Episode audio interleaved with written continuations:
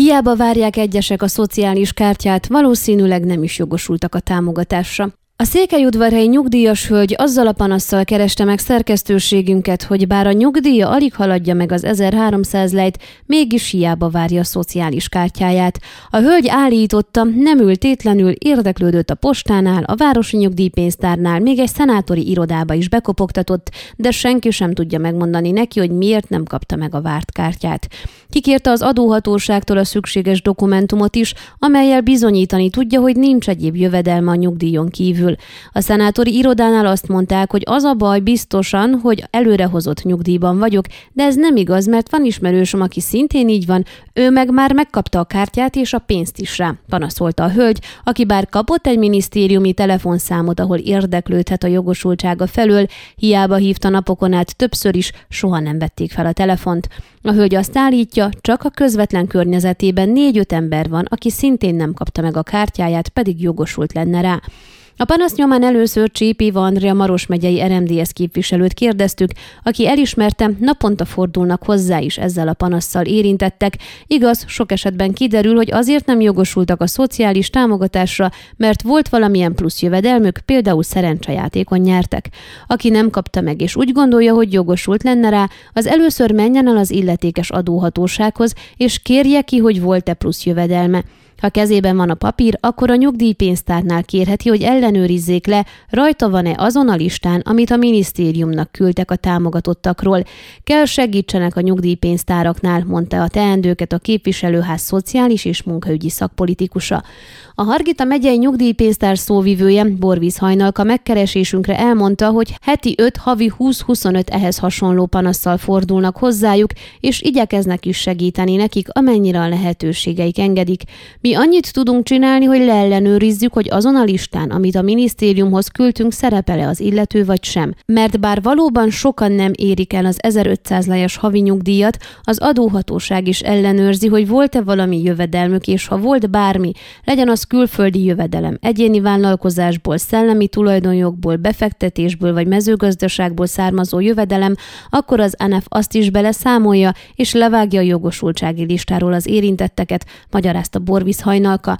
Hozzátette, olyan eset is van, amit egyáltalán nem tudnak megmagyarázni, mert náluk az látszik, hogy a nyugdíj szerint igenis jogosult lenne az illető, mégsem kap kártyát. Az ilyen esetek a nehezebb ügyek, hiszen a nyugdíjpénztárnak nem feladata, hogy az európai beruházások beruházásokért és projektekért felelős minisztériumba telefonálgasson és nyomozzon, hogy ki mit rontott el. A Hargita megyei nyugdíjpénztár ügyvezető igazgatója Vezsenyi Melinda is megerősítette, hogy a nyugdíjpénztárnak az a kötelessége a szociális kártyákkal kapcsolatosan, hogy havonta kétszer közölje az érintett nyugdíjasok listáját, vagyis frissítse az adatokat, hiszen időközben folyamatosan változik a névsor. A frissített adatbázist minden hónap elején és végén is beküldjük az országos nyugdíjpénztárhoz, ők továbbítják központi szinten az ANF felé, az ANF pedig az adatbázisokat összeveti, és annak alapján az Európai Beruházásokért felelős minisztérium állítja ki ezeket a kártyákat, és postán keresztül küldik ki az illetékeseknek. Ennél több kötelességünk nekünk nincs ebben az ügyben. Ennek ellenére, amit tudunk, a felénk forduló nyugdíjasoknak biztosítani, hogy megnézzük, hogy a hozzánk leközölt adatbázisban mit ír, kap-e kártyát, és esetleg milyen egyéb jövedelem volt leközölve, fejtette ki az igazgató. Hozzátette, sokan nem értik, hogy jövedelemről van szó, amiben nem csak a nyugdíjuk számít bele, hanem bármiféle egyéb bevételük.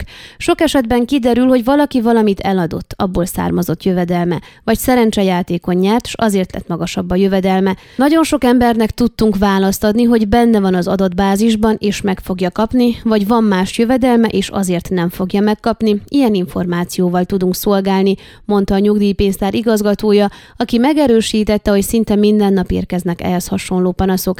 A segítségünkkel ki is derült, hogy a szerkesztőségünkhöz forduló hölgy nevén szerepelt egy valamivel több mint 500 lejes sportfogadás utáni nyeremény, amelyet bár a férj nyert, de a személy igazolvány cseréje miatt a felesége igazolványával kártyával vette fel a nyereményét, így a panaszosunk el is esett a szociális kártyára való jogosultságától egyelőre.